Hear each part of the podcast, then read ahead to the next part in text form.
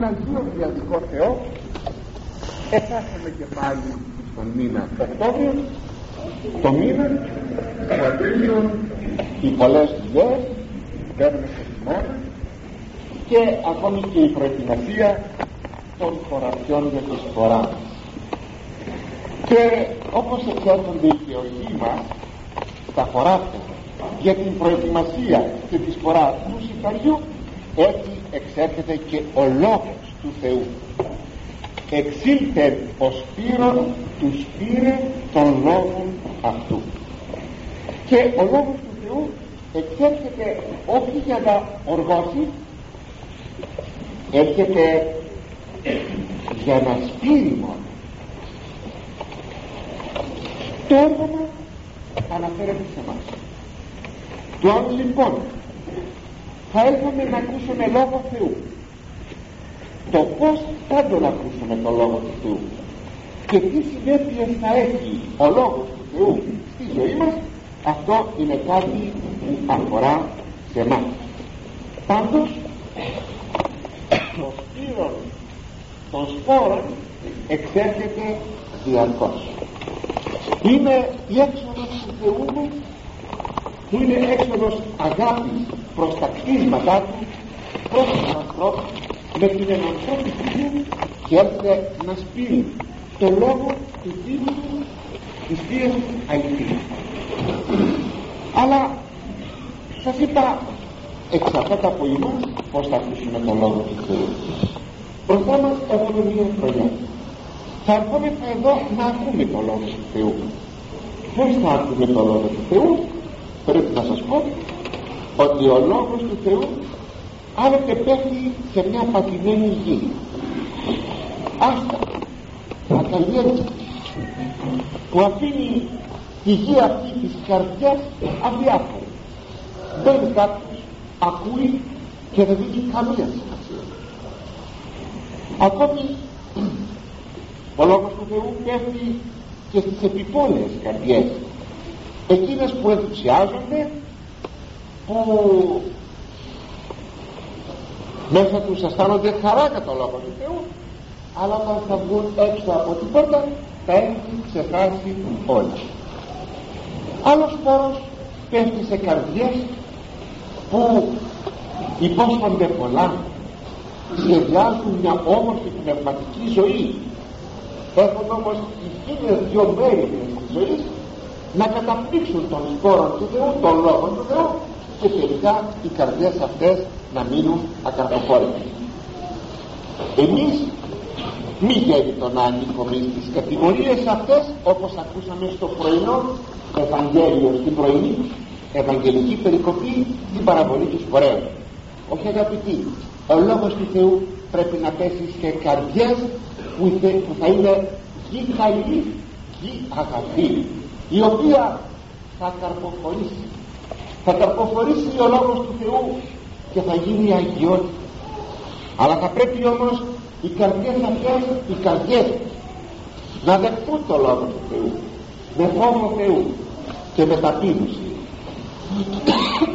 Και τότε θα αποδώσει τριακονταπλάσια και εξικονταπλάσια και εκατονταπλάσια. Δεν θα επιθυμούσε και έρχομαι και παρακαλώ και δε και στον Θεό και εσάς και δε μην υπάρχει καρδιά σε μια από τις τρεις πρώτες κατηγορίες. Όλες οι καρδιές εδώ που ακούν το λόγο του Θεού όλες οι καρδιές να αποδειχθούν γη αγαθή εύχομαι λοιπόν ο λόγος του Θεού που θα πέφτει στις καρδιές μας να καρποφορήσει πλούσια. Εφέτος η χάρη του Θεού μας δίνει ως ευκαιρία φοράς του λόγου του το βιβλίο της Αποκαλύψεως. Είναι το τελευταίο βιβλίο της Καινής Διαθήκης αλλά και ολοκλήρου της Αγίας Γραφής. Αποτελεί το βιβλίο αυτό της Αποκαλύψεως την κατακλείδα και έχει μια ικανή αντιστοιχία με το πρώτο βιβλίο της Αγίας Γραφής που είναι η Γένεσης μετά της οποίας η Αποκάλυψη αποτελεί άξονα σωτηρίας συγγνώμη πτώσεως σωτηρίας. Το βιβλίο της γενέσεως αναφέρει την ιστορία της πτώσεως. Το βιβλίο της Αποκαλύψεως αναφέρει την ιστορία της ανορθώσεως της σωτηρίας. Πράγματι στο βιβλίο της γενέσεως περιγράφεται η δημιουργία του κόσμου και του ανθρώπου. Είναι η ωραία ανατολή του Χριστού ορατού κόσμου. Άλλοι άνθρωποι έπεσαν. Έπεσαν στην αμαρτία στην υποβολή του διαβόλου. Έκτοτε εισήχθη η αμαρτία η φθορά και ο θάνατος. Τα πάντα έμοιαζαν ότι είχαν ματαιωθεί. Είχε, είχε ματαιωθεί το ωραίο σχέδιο του Θεού να φτάσει δηλαδή η κτήση κοντά στο Θεό να ενωθεί μαζί Του και να θεωθεί αλλά ότι ο Θεός αγαπητοί μου δημιουργεί ούτε εκμηδενίζεται ούτε ματαιούται. Και για την ανακαίνιση του παλαιοθέντος εν αμαρτία πιστού ορατού κόσμου οικονομήθη το μυστήριο της ενανθρωπίσεως του δευτέρου προσώπου της Αγίας Τριάδος και είναι ο Ιησούς Χριστός. Ο κόσμος όμως δεν εδέχει τον Ιησού Χριστό και τον εστάδωσε και πάλι δεν εματαιώθη το σχέδιο της σωτηρίας διότι με τον μεν σταυρό ελικήθη ο διάβολος με την δε Ανάσταση του Χριστού ελικήθη ο θάνατος και η φθορά έτσι η Εκκλησία το σώμα του Χριστού πορεύει μέσα στην ιστορία μεταξύ πολλών ταλαιπωριών αντιξοοτήτων και μαρτυρίου από τα αντιθέους δυνάμεις που διαρκώς σταυρώνουν την σάρκα του Χριστού. Όπως τελικά η Εκκλησία θα νικήσει. Διότι ενίκησε ο Χριστός τον διάβολο τον κόσμο και τον θάνατο. Η Εκκλησία εκκλησιαστικοποιεί την κτήση και την οδηγεί στην Βασιλεία του Θεού. Αν λοιπόν το βιβλίο της Γενέσης μας περιγράφει τη δημιουργία του κόσμου του ανθρώπου και την πτώση του το βιβλίο της Αποκαλύψεως μας περιγράφει αποκαλυπτικά την πορεία της Εκκλησίας δηλαδή των πιστών μέσα στην ιστορία και της δημιουργίας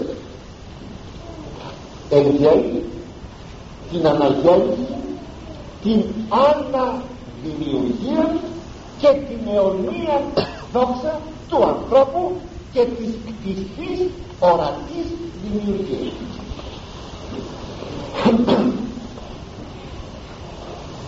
Το βιβλίο της Αποκαλύψεως κάνοντας μια μικρή εισαγωγή σε αυτό σήμερα πριν εισέλθουμε για να μπορέσουμε να κατατοπιστούμε ως προς αυτό το βιβλίο της Αποκαλύψεως περιέχει εν συντομία ολόκληρο το μυστήριο της Θείας Οικονομίας από τις ενανθρωπίσεως του Ιού και Λόγου του Θεού έως της κρίσεως δευτέρας παρουσίας κρίσεως και παρουσίας της Βασιλείας του Θεού.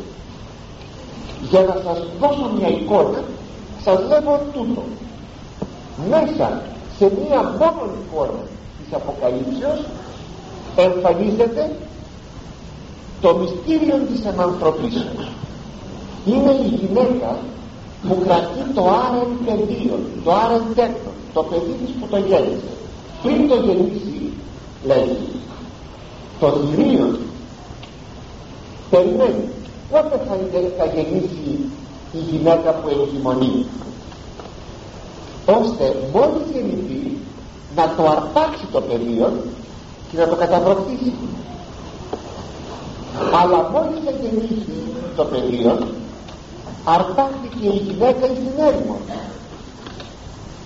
και από πίσω το θηρίο τρέχει αφού βγάζει νερό από το στόμα καθιστά την γυναίκα με το πεδίο ποταμοφόρητον λέξη του βιβλίου της Αποκαλύψεως ποταμοφόρητον ρίχνει νερό από πίσω να γίνει πλημμύρα να το πνίξει το παιδί. Αλλά δεν το φτάνει διότι τελικά αρπάχθηκε το παιδί εις τον ουρανό. Αγαπητοί μου είναι όλη η ιστορία της ανθρωπίσεως ο διάβολος έψαχνε όπως λέει ένας πατήρ της εκκλησίας μας έψαχνε τα σπαρτέρια ποια θα γεννήσει τον Μεσσία. Αλλά έλατε ξέφυγε λέει από την προσοχή.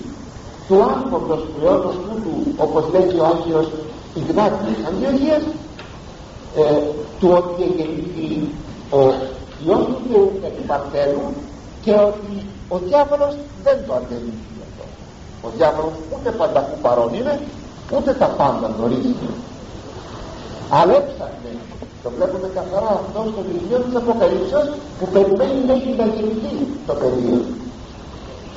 Μετά του ότι καθίσταται η γη ποταμοφόρητος είναι ότι η Εκκλησία συγγνώμη η Θεοτόκος το πρόσωπο της γυναικός έχει δύο όψεις είναι η Θεοτόκος και η Εκκλησία. Και βεβαίως η Εκκλησία διότι η Εκκλησία είναι το σώμα του Χριστού που ο Χριστός πήρε το σώμα του από την Παναγία από την Θεοτόκο συνεπώς Θεοτόκος και Εκκλησία είναι το ίδιο πράγμα με τις δύο όψεις. Και έχουμε ταυτοχρόνως και διάθεση και ταύτιση και διάθεση και η Εκκλησία διώκεται διώκονται οι μαθητές διώκεται η Θεοτόκος αλλά αρπάζεται το παιδί. Δηλαδή η σταύρωση, η Ανάσταση, η Ανάληψη του Χριστού. Δεν μπορεί ο διάβολος πλέον να πάει στον ουρανό να κάνει τίποτα. Έκτοτε όμως κυνηγά την γυναίκα τη σταθερή. Δηλαδή στρέφεται πάνω από ένα ζώο της Εκκλησίας. Βλέπει κανείς εδώ σε αυτή την εικόνα η οποία είναι μία από τις πάμπολες εικόνες του βιβλίου της Αποκαλύψεως βλέπετε εν επιτομή των μυστήριων της Θείας Οικονομίας. Αλλά ακόμη ε, αναφέρεται στην ίδρυση την επέκταση της Εκκλησίας του Χριστού της Βασιλείας του Θεού Εκκλησίας που είναι η Εκκλησία την εξέλιξη της πάλης μεταξύ της Εκκλησίας της γυναικών και του θηρίου των αντιθέων δυνάμεων θα δούμε τις αυτές οι αντίθεες δυνάμεις. Και στο τέλος έρχονται οι πληγές. Εναντίον του θηρίου εναντίον του κόσμου που αφηθεί θριαμβεύει η Εκκλησία έρχεται ο Χριστός κρίνει τον κόσμο δεσμεύεται ο διάβολος και λάβει η Βασιλεία του Θεού. Αυτό είναι το γενικό διάγραμμα του βιβλίου της Αποκαλύψεως. Η κεντρική ιδέα του βιβλίου είναι η Δευτέρα του Χριστού παρουσία ως κριτού και ως βασιλεύς με αυτό αρχίζει και με αυτό τελειώνει. Θα τελειώσει έτσι. Θα πει η Εκκλησία. Η και το πνεύμα που μένει στην Εκκλησία το Άγιο Πνεύμα έρχου Κύριε Ιησού ναι έρχομαι μεταξύ ναι έρχομαι δίπλα είναι το κλίμα της αναμονής μέσα στο, στο πνεύμα του Ιησού. Το κλίμα της αναμονής μέσα στην Εκκλησία. Και η Εκκλησία αναμένει τον Χριστό. Τον αναμένει ως κριτή και ως βασιλέα για να έχει εκποδό το κακό να μην υπάρχει πλέον ο διάβολος. Να μην υπάρχει η αμαρτία. Να μην υπάρχει η φθορά να μην υπάρχει ο θάνατος. Συνεπώς κεντρική ιδέα του βιβλίου είναι ο Ιησούς Χριστός η Δευτέρα του Χριστού παρουσία ο Χριστός ως κριτής και βασιλεύς το κύριο θέμα που το βλέπουμε αυτό να κινείται σε αλλεπάλληλες εικόνες κατά ένα επιταδικό σύστημα όπως θα δούμε στην ανάλυση του βιβλίου είναι ο αγών μεταξύ της Βασιλείας του Θεού και της αντιθέου δυνάμεως που τελικά θα θριαμβεύσει η Εκκλησία δια της νίκης του Χριστού. Ο σκοπός δε που εγγράφει το βιβλίο της Αποκαλύψεως είναι η προπαρασκευή των πιστών ενόψη των θλίψεων που αναμένουν τους πιστούς αλλά και η παραμυθία η παρηγορία των πιστών για την αγαθή έκβαση του αγώνας. Όλα αυτά τα οποία σας λέγω με πολύ λίγα λόγια καταγράφονται στο βιβλίο της Αποκαλύψεως με οράματα, παραστάσεις και εικόνες που αποτελούν και την συμβολική γλώσσα του βιβλίου της Αποκαλύψεως βεβαίως η Αποκάλυψη είναι κυρίως ένα προφητικό βιβλίο το οποίο δεν αποκαλύπτει μόνο προσέξατε τα μέλλοντα αλλά και τα παρόντα συνεπώς εδώ εμφανίζεται η προφητεία εν ευρία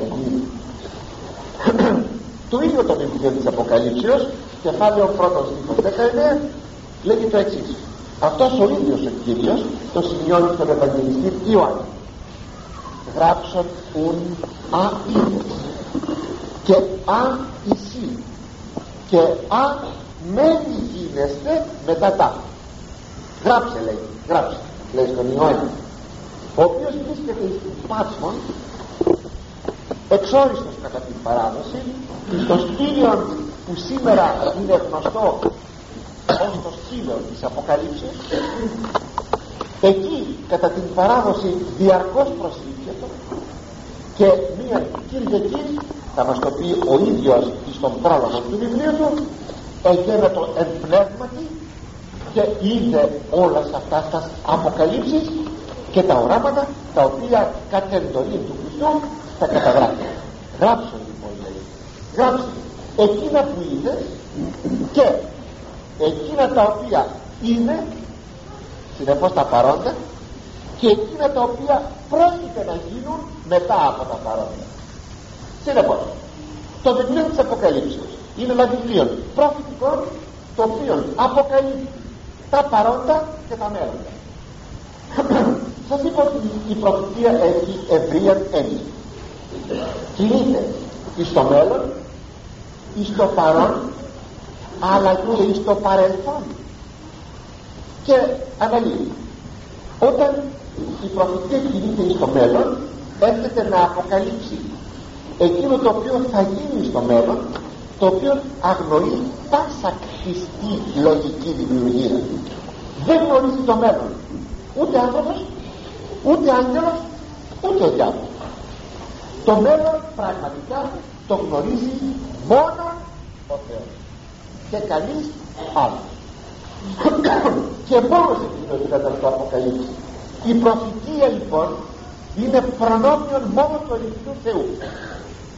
Και αν το θέλετε είναι προνόμιο της ορθοδόξου αληθούς πίστεώς μας. Κινείται ακόμη η προφητεία στο παρόν. Για ό,τι πράγμα εκθέτει της προσοχής των συγχρόνων όταν επί παραδείγματι ο Ευαγγελιστής συγγνώμη ο Άγιος Ιωάννης ο Πρόδρομος λέγεται προφήτης τι λέγεται τι επροφήτευσε ο Άγιος Ιωάννης ο Πατρικής επροφήτευσε το μέλλον; Επροφήτευσε το παρελθόν; Ε, λοιπόν αγαπητοί ο Άγιος Ιωάννης ο Βαπτιστής επροφήτευσε μόνο το παρόν. Και ο πυρήνη το κέντρο της προφητείας του ήταν είδε ο Μεσσίας είδε ο αμνός του Θεού. Αυτός είναι ο αμνός του Θεού. Ποιος είσαι που λέει διάκοντες του λαού. Είσαι ο Μεσσίας; Όχι λέει εγώ δεν είμαι ο Μεσσίας. Ποιος είσαι; Εγώ είμαι φωνή βόντος εν εγώ που φωνάζω η συνέρημο είναι μια φωνή. που έχουμε να μακλήσω για τον Μεσσία. Είναι αυτός που χρονικά ε, ε, ε, είναι από πίσω μου εγώ είμαι μπροστά του. Αλλά ποιοτικά είναι αυτός μπροστά μου. Έμπροστα μου γέρμα είναι εκείνος που εγώ δεν μπορώ να λύσω τον ημάντα των υποδημάτων αλλά όταν προφητεύει για τον Χριστό ο Χριστός είναι παρόν και ο Ιωάννης ο Βαπτιστής είναι μέγας προφήτης. Και όμως αγαπητοί μου προφητεύει μόνο το παρόν. Είναι δε δυσκολότερο να προφητεύσεις το παρόν από ότι να προφητεύσεις το μέλλον. Τέλος η προφητεία κινείται και στο παρελθόν. Προφητεύει εκείνα τα οποία ανθρώπινο μάτι δεν έχει δει. Όταν έχει παραδείγματι ο Μωυσής ο Μέγας προφήτης καταγράφει στο βιβλίο της Γενέσης την δημιουργία του κόσμου και του ανθρώπου. Πού τα ήξερε; Προφητικός γράφει συνεπώς είναι προφήτης που κινείται στο παρελθόν. Αλλά ακόμη ο χαρακτήρης προφητείας είναι ευρύτερος από ό,τι σας είπα με το ότι έχει το στοιχείο της διδασκαλίας δηλαδή έχει προτροπάς ηθικάς προτροπάς παρακινεί σε μετάνοια σε παραμυθία εναντίον τους σκληρού αγώνος της πνευματικής ζωής κλπ πολλές φορές οι προφήτες έρχονται να ενισχύσουν και να βοηθήσουν να παρακινήσουν εις μετάνοια και να ανορθώσουν τον λαό που τους ακούει. Δηλαδή δεν έρχεται η προφητεία μόνο να πει τι θα γίνει ή τι έγινε αλλά και πως πρέπει να σταθούν οι άνθρωποι ενώπιον του Θεού. Γι' αυτό το λόγο υπογραμμίζω και σημειώνω. Δεν θα πρέπει δεν υπογραμμίζω το θέμα δεν θα πρέπει να δούμε το βιβλίο της Αποκαλύψεως με τη στενή έννοια της προφητείας δηλαδή θα ένα βιβλίο που θα μας πει μόνο για το μέλλον. Όχι αγαπητοί το βιβλίο της Αποκαλύψεως θα κινηθεί και προς τα πίσω και προς τα μπρος. Και ακούστε στο παρόν. Τι είπε ο Κύριος; Άφηση εκείνα τα οποία υπάρχουν υφίστανται και εκείνο το άφηση δεν είναι εκείνο το οποίο συνέβαινε όταν χώρατε στον Ιωάννη ο Κύριος. Την αποκάλυψη που επίκυνε τις εικόνες τις συμβολικές. Παν ό,τι συνέβαινε στην εποχή του. Όταν θα γράψει για την μεγάλη την πόλη την Βαβυλώνα η Ρώμη. Δεν είναι η Ρώμη μόνο τότε εκείνο το άχυση εκείνο το οποίο είναι εκείνο το άχυση είναι και σήμερα. Θα είναι και αύριο. Αλλά αυτό για το αύριο θα είναι αυτό που θα ανήκει στο αύριο. Και θα είναι ως παρόν έτσι λοιπόν ανά πάσα στιγμή η Αποκάλυψη κινείται στο παρελθόν στο παρόν και στο μέλλον. Έρχεται αυτή την ευρία μορφή έρχεται να παραμυθίσει να ανορθώσει να ειδοποιήσει να επισημάνει έρχεται λέγει ο Αντίχριστος να επισημάνει σε κάθε εποχή ιδιαίτερος όμως σε μια εποχή που το θρησκευτικό αίσθημα είναι πολύ χαμηλό. Το βιβλίο της Αποκαλύψεως είναι ένα ζωντανό με πολύ και ανέφραστον χάρη και δροσερότητα. Παρά τις τρομερές εικόνες που έχει έχει μία δροσερότητα και ταυτοχρόνως μία τρίπερο.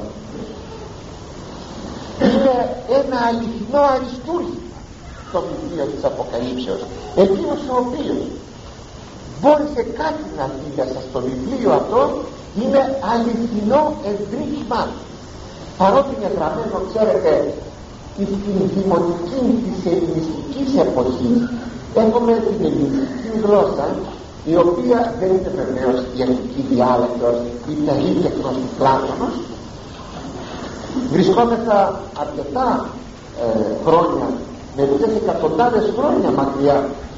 Η ελληνική γλώσσα έχει υποστεί πολλές επιδράσεις και ιδίως ξενικές και βαρβαρίες. Στη γλώσσα αυτή γράφτηκαν τα Ευαγγέλια το βιβλίο της Αποκαλύψεως είναι ακόμη πιο κάτω από αυτή την ελληνική γλώσσα. Είναι μία επιτρέψατε μου να το πω έτσι όπως το λέγαμε δημοτικά δεν σας πειράζει αυτό δεν σας σκανδαλίζει παρουσιάζει στοιχεία από φιλολογικής πλευράς τόσα και τέτοια ώστε ξένοι να πούν ότι το βιβλίο της Αποκαλύψεως έχει δική του γραμματική. Όταν έχει παραδείγμα λέει ο και ο ίδιος ερχόμενος ο όν μάλιστα φέρνει άρθρο ο γιατί είναι μετοχή. Ο είναι που είναι ο παραδειγματικός του ρήματος είναι τι είδους τι είδους άρθρο μπορεί να πάρει το ρήμα παίρνει άρθρο και λέει ο είναι σώδικο έχει λοιπόν το βιβλίο της Αποκαλύψεως τη δική του γραμματική. Αλλά είναι χαριτωμένη είναι χαριτωμένη δεν είναι πλούσιο το λεξιλόγιο.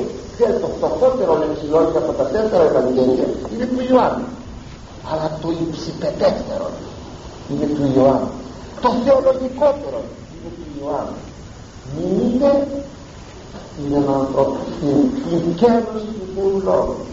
Που περιβάλλεται την πτωχία της ανθρωπίνης υπάρξεως αυτός ο Θεός Λόγος έτσι μέσα στη φτώχεια θα λέγαμε του πλούτου των λέξεων έρχεται ο πλούτος της θεολογίας ο πλούτος της Βασιλείας του Θεού τόσο πολύ ξεχυλίζει που ξεπερνά τις έννοιες των λέξεων είναι κάτι καταπληκτικό. Μόνο εκείνος που εξοικειώνεται με την βιβλία της Αποκαλύψεως μπορεί να ανακαλύψει όλα αυτά τα στοιχεία κατά τρόπον ατέρμονα. Είναι λοιπόν ένα αληθινό αριστούργημα αγαπητοί μου το βιβλίο της Αποκαλύψεως. Έχει ενότητα έχει συμμετρία έχει ευρυθμία έχει δύναμη πλούτο ε, λόγου έχει παρά την φτωχία των λέξεων πλούτο χρωμάτων και τόνων έχει μια αφάνταστη ποικιλία θεμάτων έχει μια πλαστικότητα έχει μια ζωηρότητα έχει μια παραστατικότητα το βιβλίο αυτό. Τόσο που συναρπάζει εκείνον που διαβάζει. Κανένα βιβλίο για κανένα βιβλίο δεν γράφτηκαν τόσα βιβλία για κανένα για το πιο κλασικό βιβλίο την ανθρωπίνη την ιστορία. Την ιστορία της ε, ανθρωπίνης γραμματείας κανένα βιβλίο. Δεν είχε τόσες συγγραφές για αυτό πάρα πολλά βιβλία έχουν γραφεί γράφονται και θα γράφονται για το βιβλίο της Αποκαλύψης αληθής πλούτος πραγματικά. Βαθιστόχαστο βιβλίο.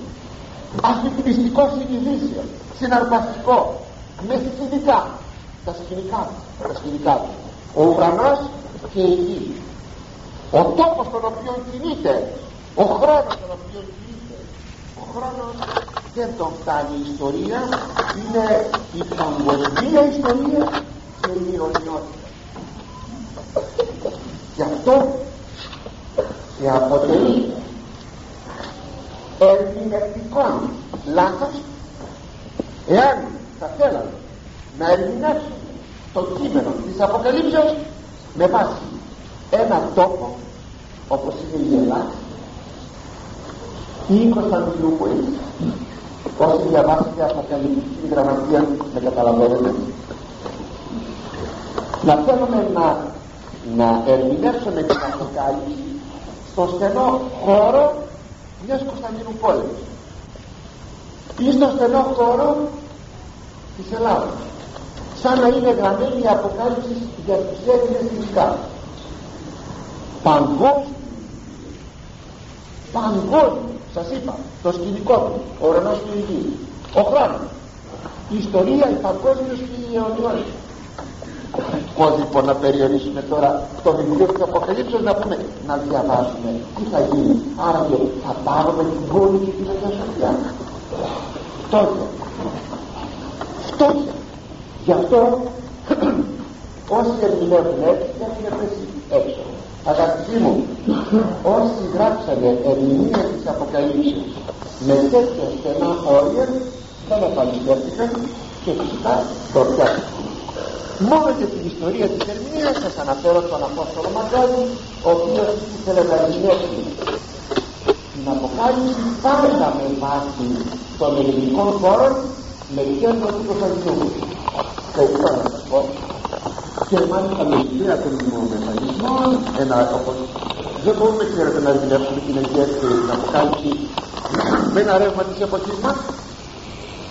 Λέμε ε, τότε που ήταν ο Μαντράκης των ομομεχανισμών προς τα τέλη του περασμένου αιώνα.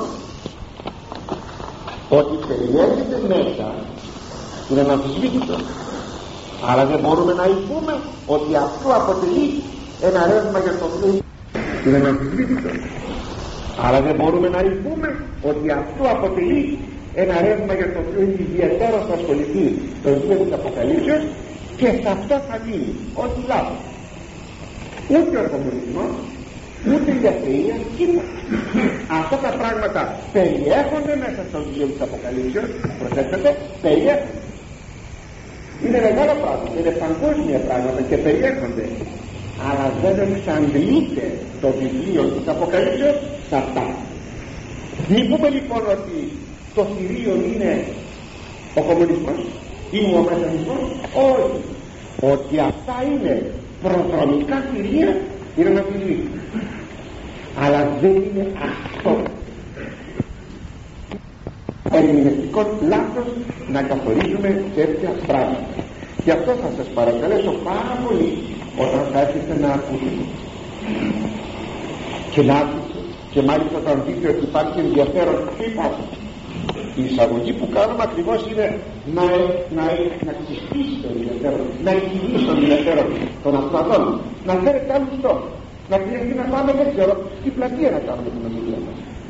Αλλά προσέξτε μην περιμένετε να ακούσετε εδώ αναλύοντας και ερμηνεύοντας το βιβλίο της Αποκαλύψεως να μάθετε πότε αν θα γίνει και πότε θα γίνει ο τρίτος παγκόσμιος πόλεμος ούτε ακόμη πότε θα βγει ο και πότε θα γίνει η Δευτέρα του θα πρέπει να ακολουθήσουμε την γραμμή που έχει η Εκκλησία. Και τη γραμμή αυτή αγαπητοί μου την εκάραξαν τρεις αληθινά θεόπιτοι άνθρωποι τρεις πατέρες. Είναι ο, Κεσαρία, ο, ο Ανδρέας Κεσαρίας εκτός που έγραψε υπόμνημα σε το έχω δώσω το στα χέρια μου. Ο Αρέτας ε, αρχιεπίσκοπος Κεσαρίας και αυτός του 9ου αιώνα το και αυτό στα χέρια μου και ο Οικουμένιος αρχιεπίσκοπος Τρίτης του 6ου αιώνα αυτός δεν το έχω αυτό. Έχω τα δύο του Ανδρέα Κεσαρία και του Αρέτα Κεσαρία πλήρη υπομνήματα στην Αποκάλυψη που βλέπει κανείς την ορθόδοξη γραμμή της Εκκλησίας μας πως ερμηνεύει το βιβλίο της Αποκαλύψεως. Δεν είναι τυχαίο αν και θα το αναλύσουμε αυτό μέσα στα θέματά μας γιατί πατέρες της Εκκλησίας μας δεν ασχολήθηκαν με το βιβλίο της Αποκαλύψεως Θέλει ο Μακαρίτης ο Κρεμπέρα υπομνημάτισε όλα τα βιβλία της και της πλην του βιβλίου της Αποκαλύψεως γιατί; Αλλά θα το δούμε αυτό στην πορεία των θεμάτων μας. Αυτό, μόνο τούτο σας λέω ότι η βασική βιβλιογραφία όπως και το θαυμάσιο βιβλίο του καθηγητού ε, Μπρατσιώτη ε, υπόβημα στην Αποκάλυψη το μοναδικό που υπάρχει στην ελληνική, ελληνική γραμματεία το μοναδικό είναι η οδική. Μου όλα τα άλλα κρύβουν κινδύνου και σας το λέω αυτό γιατί δεν θα ήθελα ούτε να πλανηθώ ούτε να σας πλανήσω. Γι' αυτό σας είπα μην ανάπτει η φαντασία μας με πράγματα τα οποία ίσως θα λέμε και τι θα γίνει και τι θα μάθουμε όχι. Θέλει νυφαλιότητα. Θα μάθουμε μέσα στην πορεία της αναλύσεως του Ιερού Κειμένου πως πρέπει να καταλαβαίνουμε το βιβλίο αυτό. Εγώ βεβαίως κάτι θα σας πω τώρα αλλά αυτό το κάτι δεν θα εξαντληθεί παρά να το μαθαίνουμε στην πορεία της αναλύσεως του βιβλίου παρά τα αυτά παρά τα αυτά αυτά που σας λέω παρά τα αυτά δεν μπορούμε να πούμε ότι δεν θα παρατηρούμε τα σημεία των καιρών διότι αυτός ο Κύριος μας το είπε αυτό.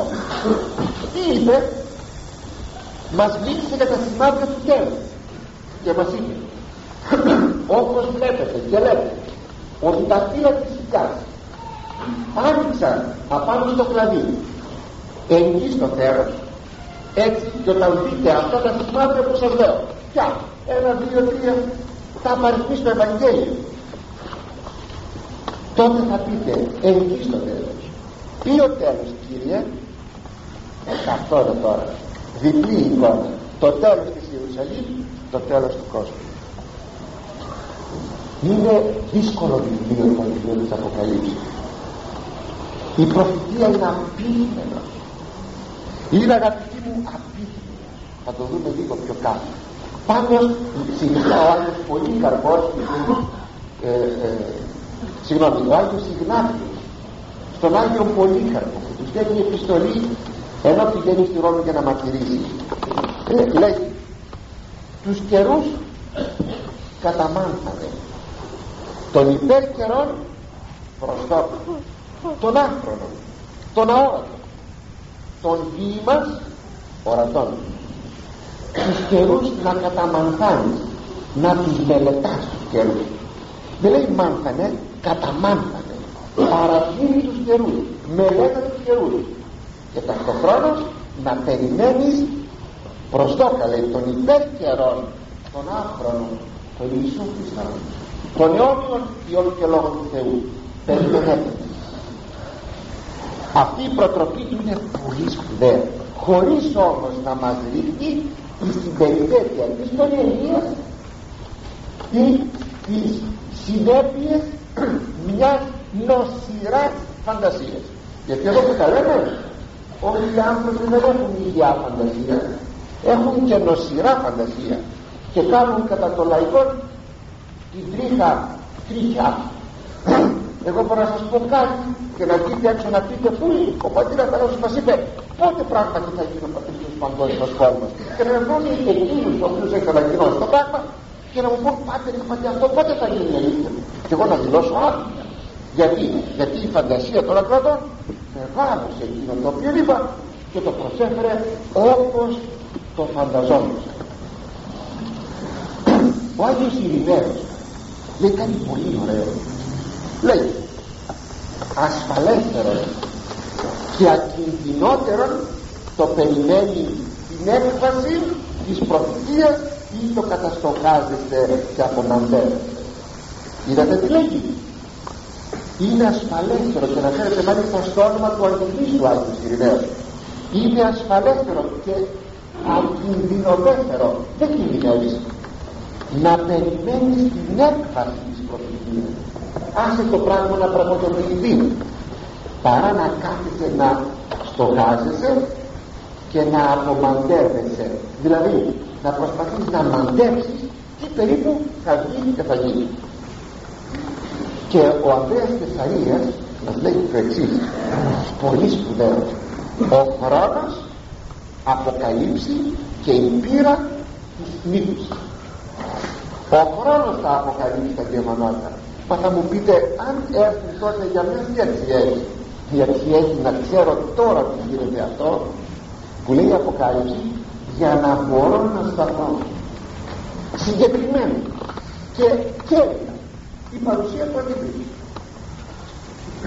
όταν θα έρθει θα αρχίσει να λέει πράγματα πράγματα που δεν είναι άνθρωπος πολιτισμένος καταπληκτικός θα είναι ο αντίπληκτος έτσι λέγουμε καταπληκτικός. Θα μαζέψει όλη την ανθρωπότητα θα μόνοι βράχει δηλαδή δεν φάνηκε ποτέ στην οικουμένη και στην θα είναι εδώ παγκόσμιο αυτές οι ενότητες που γίνονται σιγά σιγά μια μέρα θα είναι μία ενότητα. Και τότε θα προβεί ο αντίθετος παράξενο αληθές. Αυτή είναι η ειδοποίηση που έχουμε από τον λόγο του Θεού και τότε θα έρθει ο προφήτης Ηλίας και ο Ενώ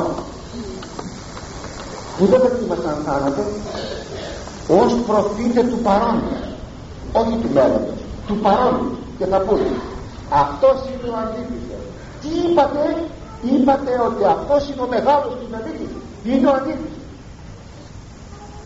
προφητεύουν το παρόν και εκείνοι που νύχουν είδατε τι λέει ο, ο, ο Αντρέας ε, τη νύχουση αυτοί που νύχουν αυτοί που έχουν καθαρή καρδιά αυτοί που ζουν πνευματική ζωή αυτοί αμέσως θα αναγνωρίσουν. Οι άλλοι τι θα πούν οι άλλοι να θα πούν θα πιάσουν τους προφήτες και θα τους κρεμάσουν στην πλατεία της Ιερουσαλήμ. Πότε λοιπόν θα πραγματοποιηθούν αυτά; Όταν θα έρθουν. Και πώς θα ξέρουμε τότε που θα έρθουν. Το κάθε πράγμα τότε που θα έρθουν βλέπετε λοιπόν ότι είναι πολύ σπουδαίο πως θα πιάσουμε στα χέρια μας το βιβλίο της Αποκαλύψεως. Όταν ανοίξουμε το βιβλίο της Αποκαλύψεως αισθανόμεθα ότι βρισκόμεθα αγαπητοί μου σε μια άβυσο δεν βρίσκουμε ούτε άκρη ούτε αρχή ούτε τέλος. Μία άβυσος οπτασιών, παραστάσεων και εικόνων κι όμως τα πράγματα δεν είναι έτσι.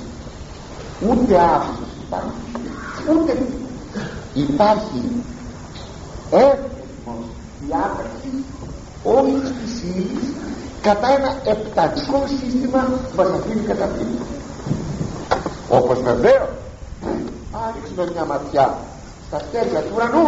Αυτά τουλάχιστον που βλέπουν τα μάτια μας αυτά τα 6.000 αστέρια 7.000 που βλέπουν τα μάτια μας να πούμε τι μας εσύγησε να κάνουμε χάρτη του ουρανού. Πού να βρω άνθρωποι τα αστέρια αυτά κι όμως για τον αστρονόμο δεν είναι χάος. Έχει χαρτογραφήσει αυτά τα αστέρια έτσι λοιπόν δεν είναι χάος η αποκάλυψη αλλά μπορεί θαυμάσια να βρούμε και την άκρη και τη μέση και το τέλος αλλά τούτο διότι δεν γνωρίζουμε να την ερμηνεύσουμε και ειλικρινά αυτό είναι το κύριο σημείο. Το πρώτο πώς θα ερμηνεύσουμε το βιβλίο της Αποκαλύψεως χωρίς να θέλω να σας πελαγοδρομήσω θα σας έλεγα ότι έχουν προταθεί κάπου τέσσερις αλλά δεν θα σας πω δυο θεωρίες τρόπου ερμηνείας. Ότι αποτελεί κοινό πρόβλημα θα το δείτε στην πορεία των θεμάτων μας όταν θα κάνουμε την ανάλυση. Η πρώτη θεωρία η οποία υποστηρίζεται από πολλούς πατέρες της Εκκλησίας μας λέγεται κυκλική δηλαδή όταν διαβάζουμε την Αγία Γραφή λέμε αυτά που γράφει ο προφήτης τι εννοεί; Για ποια εποχή εννοούνται αυτά; Για την εποχή που είναι. Για την πορεία της Εκκλησίας μέσα στην ιστορία ή για τα έσχατα; Εν προκειμένου υπάρχει η λεγόμενη εσχατολογική μέθοδος ή προοδευτική μέρα. Η κυκλική λέει το εξής. Παίρνει μία σειρά μία σειρά οπτασιών έναν κύκλο, μία επτάδα. Και λέει αυτά ερμηνεύονται και αυτά τα γεγονότα αυτής της εποχής. Η δευτέρα επτάδα έχει ερμηνεία για μια παρακάτω εποχή έως να φτάσουμε στα έφερα στο τέλος. Η Δευτέρα είναι η χρονολογική θεωρία δηλαδή δεν είναι κυκλική δεν είναι στα επταρικά τα συστήματα σε κύκλους αλλά είναι μία πορεία. Ώστε να λέμε είμαστε στο πρώτο κεφάλαιο. Ή αν θέλετε στο τρίτο που αναφέρεται η εποχή αναφέρονται οι οι 7 επιστολές προς τα σεπτό εκκλησίας της Μικράς Ασίας. Λοιπόν τα τρία πρώτα κεφάλαια αναφέρονται στην εποχή του Ιωάννου. Τα παρακάτω κεφάλαια έως το τελευταίο κεφάλαιο αναφέρεται έως τα έσκατα της ιστορίας. Συνεπώς θα λέγαμε κάθε κεφάλαιο αντιστοιχεί σε ένα κομμάτι της ιστορίας. Ούτε η πρώτη είναι ακριβής ούτε η δευτέρα είναι ακριβής μέσα στο σελίδι. Ο Ανδρέας Κρήτης προτιμάει βέβαια την λειτουργική αλλά χρησιμοποιεί όλα τα μεθόδια. Δηλαδή πρέπει να υπάρχει μια εκλεκτική μέθοδο αλλού θα βάλουμε την κυκλική αλλού την χρονολογική. Αλλού την εσχατολογική. Μη σας μπερδεύω τώρα με όλα αυτά; Ακόμα θέλω τούτο. Για να καταλάβετε ότι είναι δύσκολο πράγμα να το πιάσουμε αυτό. Υπάρχει όμως και η λεγόμενη μυθή μεθός η ελικοειδή είναι η εξής για να το καταλάβετε. Όταν κάνω μια έλικα προσέξτε αυτό το σχήμα ελικοειδός αναβαίνω ένα βουνό ξεκινάω από κάτω στρογγυλό. Ανεβαίνω και βέβαια σχηματίζω μια γραμμή ελικοειδή. Αν κοιτάξω από πάνω οπωσδήποτε έχω έναν κύκλο. Αν κοιτάξω από πλάι ο κύκλος αυτός είναι προοδευτικός. Συνεπώς γιατί ανεβαίνει πάει προς την κορυφή προς τα έσχατα. Ξεκινάει από τη βάση τότε που γράφηκε η αποκάλυψη και πάει στα έσχατα τη Δευτέρα του Χριστού παρουσία λοιπόν όπως αντιλαμβάνεστε έχω και την κυκλική ερμηνεία έχω και την επίγραμμα που πάει προς τα πάνω. Και αυτή λέγεται ελικοειδής να σας δείξω τώρα πως οι πατέρες ερμηνεύουν. Θα σας αναφέρω δύο παραδείγματα. Τρία παραδείγματα. Λέει ο Ευαγγελιστής Ιωάννης δηλαδή η μέθοδος βρίσκεται πάλι μέσα στην Αγία Γραφή. Λέει ο Ευαγγελιστής Ιωάννης στην πρώτη του επιστολή 2,18 ακούστε παιδεία. Εσχάτη ώρα και καθώς ακούσατε ότι ο Αντίχριστος έρχεται και μην αντίχριστοι πολύ και γόρτιοι όχι εμπεινώσκομαι ότι εσχάτη ώρα παιδεία λέγει η εσχάτη ώρα αλλά εσχάτη θα πει ήρθε η Δευτέρα του Χριστού Παρουσία αυτό θα πει εσχάτη η τελευταία δεν έχει από την εσχάτη έχει τίποτα πιο κάτω. Εάν είχε κάτι πιο κάτω τότε δεν θα ήταν αυτό το πράγμα εσχάτη είναι λέει εσχάτη ώρα. Γιατί ακούσατε ότι υπάρχουν αντίχριστοι ότι έρχεται ο αντίχριστο ο αντίχριστος λοιπόν αποτελεί σημείο της εσχάτης ώρα. Αλλά πολλοί αντίχριστοι υπάρχουν και βγάζει αυτό το πολύ πολύ πολύ περίεργο συμπέρασμα. Και αφού υπάρχουν οι πολλοί αντίχριστοι από αυτό ξέρουμε ότι ήρθε η εσχάτη ώρα. Θα μου πείτε τα μπερδέψαμε τώρα και τα κάνουμε και δεν καταλαβαίνουμε λοιπόν είναι απλό είναι ο αντίχριστος το κύριο. Η αντίχριστη άλλη είναι πρόγραμμη του αντιχρίστου αλλά η εσχάτη ώρα από πότε αρχίζει αρχίζει από τη στιγμή που γράφει το βιβλίο της Αποκαλύψεως ο Ευαγγελιστής Ιωάννης από εκείνη τη στιγμή αρχίζει η εσχάτη ώρα θέλετε να το δείτε αυτό και στον Απόστολο Παύλο ακούστε πως, πως το λέει ο Απόστολος Παύλος Β' Τιμόθεος 3,1 να ξέρεις λέει στον Τιμόθεο εν εσχάτες ημέρες εν στήσονται καιροί χαλεποί τις έσχατες μέρες θα σταθούν δύσκολοι καιροί. Ο Άγιο Απόστολε Παύλε ποιες είναι αυτές οι έσχατες μέρες. Εμπινέπει ο Άγιος Ιωάννης στον Χρυσόστομο και λέει οι έσχατες μέρες αρχίζουν τη στιγμή που γράφει ο Απόστολος Παύλος την επιστολή του ώστε λοιπόν τι βλέπω να θα σας το πω τώρα το καταλάβετε πιο καλά. Όταν ο Χριστός είπε θα καταστραφεί η Ιερουσαλήμ. Δεν θα γίνει λίθος επί και τότε λέει θα καλευτούν οι δυνάμεις των ουρανών. Ο ήλιος θα χάσει τον, τη, τη φωτεινότητά του και σε το ήλιο. Προσέξτε μία εικόνα που έχει δύο επίπεδα. Το πρώτο της επίπεδο είναι αυτό που θα γίνει λίγα χρόνια μετά το πρώτο έσκατο το 70 μετά Χριστό. Η καταστροφή της Ιερουσαλήμ. Το δεύτερο πλάνο της εικόνας. Η Δευτέρα του Χριστού παρουσία και τα έσκατα τα πέρα έσκατα συνεπώς έσκατο το πρώτο έσκατο και το τελευταίο. Άρα λοιπόν κάθε στιγμή μέσα στην ιστορία έχουμε το έσκατο σημείο την εσχάτη ώρα κάθε στιγμή. Άρα βλέπουμε θα το πω τώρα και έτσι κύκλους διευρυνωμένους που το κέντρο αυτών των κύκλων κατέχει. Η εκφορά της προφητείας την ώρα που λέγεται η προφητεία. Και σε, σε μια πρώτη περιφέρεια έχει την ερμηνεία της η Αποκάλυψη. Σε μια δεύτερη περιφέρεια ευρυνωμένη πάλι την ερμηνεία.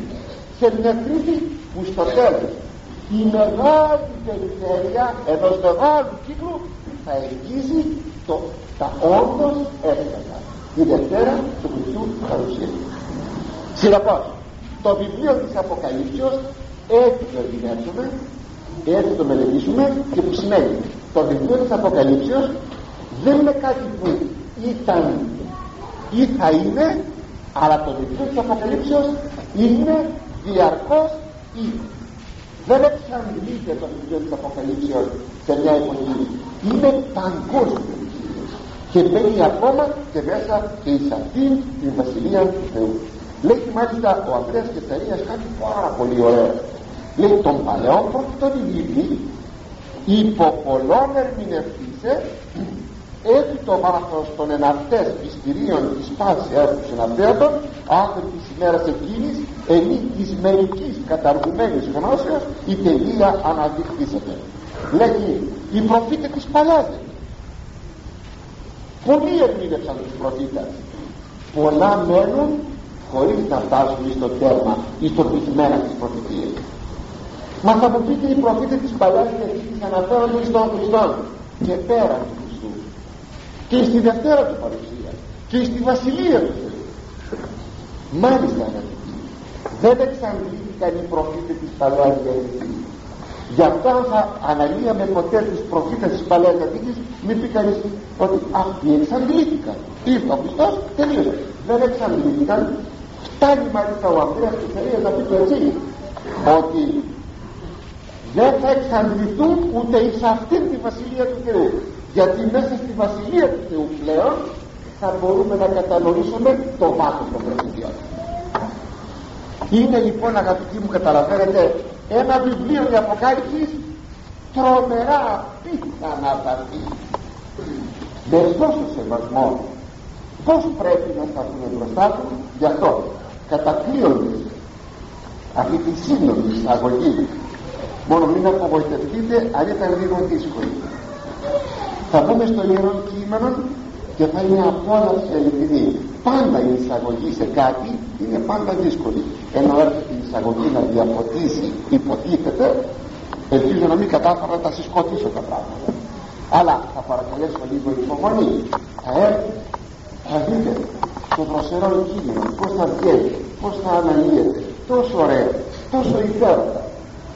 Και έτσι κατακλείοντας αυτήν τη σύντομη εισαγωγή θα πρέπει να έχουμε μερικά βασικά πραγματάκια υπόψη μας πως θα σταθούμε σαν ακροατές μπροστά στο βιβλίο αυτό του Θεού και πρώτα πρώτα δεν πρέπει να λησμονούμε ότι έχουμε αυτόν τον ζώντα λόγων του Θεού.